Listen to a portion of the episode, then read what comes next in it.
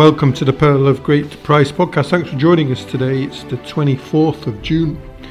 On this day in Christian history, we go back to the year 2005.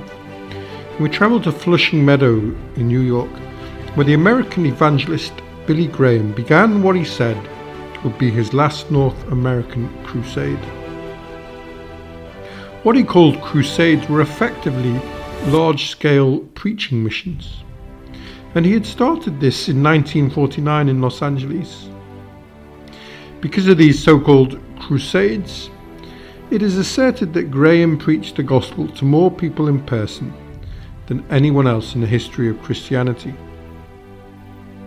He certainly died a wealthy man with about $25 million to his name, but his reputation for integrity and sincerity was intact. And to lead such an effective ministry your reputation intact is invaluable.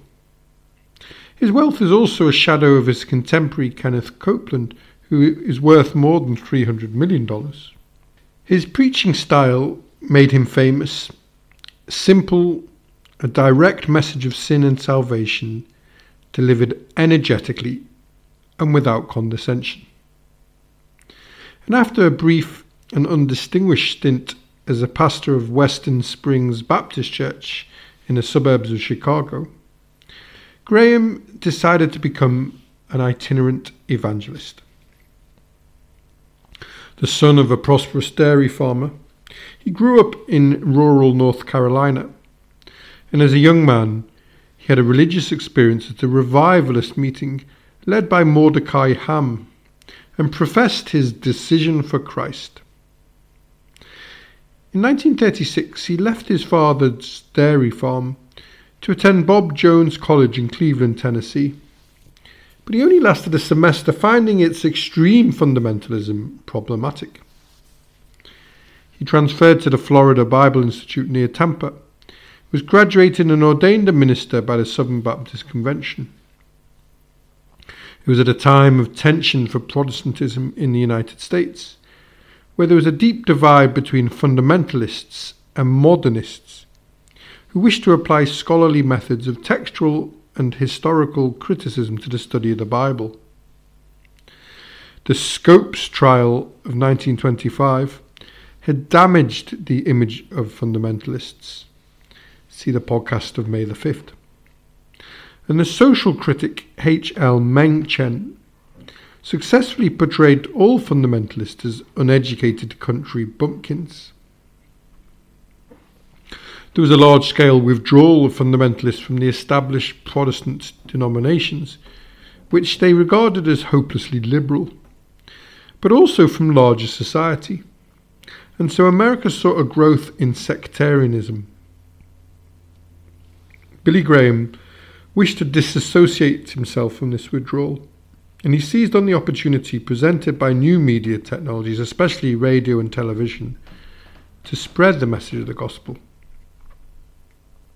Whilst he was on a spiritual retreat in San Bernardino Mountains of Southern California, he set aside his intellectual doubts about Christianity and decided simply to dedicate his life preaching the gospel.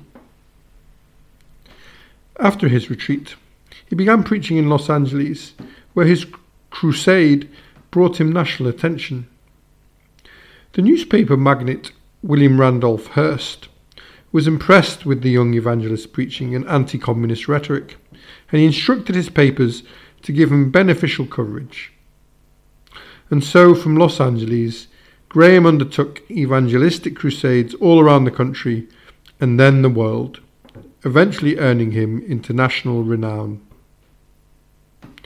By the end of his life, the theologian J. I. Packer attributed an evangelical convergence to Graham. Up to 1940, it was every institution for itself. There was nothing that was unitive about the situation. There were little outposts of resistance trying to keep their end up in the face of the liberal juggernaut. Increasingly from the 1950s onwards, evangelicals came together behind Billy Graham and the things he stood for and was committed to, and it continues that way to the present. Graham faced criticism from both liberals and conservatives, with liberal intellectuals like Reinhold Niebuhr calling his message simplistic. And on the other end of the theological spectrum, fundamentalists never forgave him for cooperating with mainline Protestant clergy in a famous 16 week crusade at Madison Square Gardens in New York in 1957. His willingness to cross divided lines made him compromised in their eyes, especially for cooperating with mainline groups and the National Council of Churches. He infuriated segregationists when he invited the agitator Martin Luther King Jr. to pray at the 1957 New York City crusade. But again, civil rights activists accused him of cowardice for not joining them on protest marches. Building bridges and widely respected for his sincerity, he became close with several American presidents, from Eisenhower to George W. Bush. He became politically close to Richard Nixon, and during the 1960 presidential campaign, he met in Montreux, Switzerland, with other Protestant leaders to devise a strategy to derail the campaign of John F. Kennedy in order to secure Nixon's election and to prevent a Roman Catholic from becoming president. Graham later mended relations with Kennedy, and he eventually developed amicable ties with many American Catholic Church figures, and later encouraged unity between Catholics and Protestants. However, as Nixon's presidency unravelled amid charges of criminal misconduct in the Watergate scandal, Graham reviewed transcripts of Oval Office tape recordings and professed to be physically sickened by his friend's use of foul language. Captured on the tapes, Graham agreed with Nixon that Jews control the American media, calling it a stranglehold during a 1972 conversation with Nixon, and suggesting that if Nixon was re elected, they might be able to do something about it. He would apologize for this 30 years later when the tapes became public.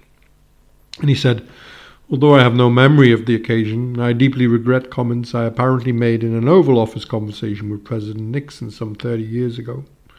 They do not reflect my views, and I sincerely apologize for any offence caused by the remarks. Behind his charisma and his forceful preaching was a sophisticated organisation, the Billy Graham Evangelistic Association, which was incorporated in 1950 and it performed extensive advance work in the form of favourable media coverage, cooperation with political leaders, coordination with local churches, and provided a follow up programme for new converts. He was one of the pioneers of the use of television for evangelistic purposes. And during the 1980s, when other television preachers were embroiled in sensational scandals, Graham floated above the fray.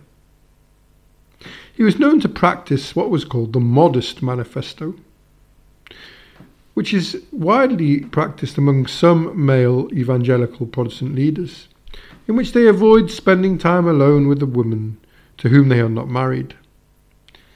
It is adopted as a display of integrity, a means of avoiding sexual temptation, to avoid any appearance of doing something considered, considered morally objectionable and to avoid being accused of sexual harassment or assault.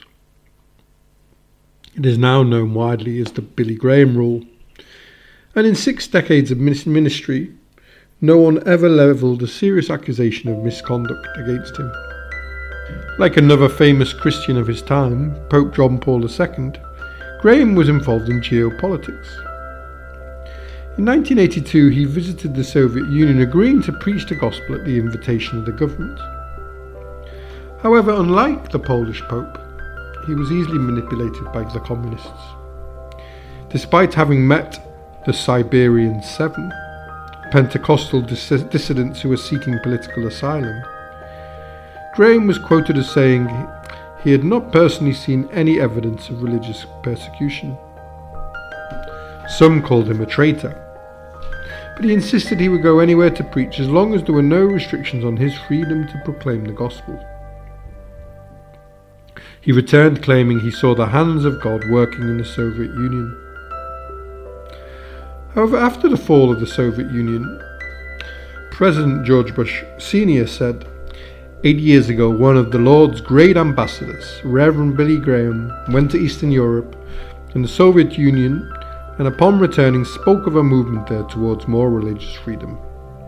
Perhaps he saw it before many of us because it takes a man of God to sense the early movement to the hand of God. He won a spot on the Gallup organization's most admired lists more than any other American. He received both the Presidential Medal of Freedom and he and his wife received the Congressional Gold Medal of Honor, the highest civilian award bestowed by the United States. And in 2001, Queen Elizabeth of England, who was an admirer, made him an honorary knight. His wife died on the 14th of June 2007, and the couple had been married for almost 64 years. He died 11 years later in North Carolina at the age of 99 and became the fourth private citizen in the history of the United States to lie in honour at the United States Capitol Rotunda in Washington, the first religious leader to be so honoured. He was buried beside his wife in a pine plywood casket, handcrafted in 2006 by convicted murderers at the Louisiana State Penitentiary and topped with a wooden cross nailed to it by the prisoners. That's all from the Pearl of Great Price today. Join us tomorrow if you can as we look at Pope Pius XI and his commissioning of an American Jesuit to write an encyclical condemning Nazism, which was never to be released. I hope you've enjoyed listening. Visit us on www.pogp.net.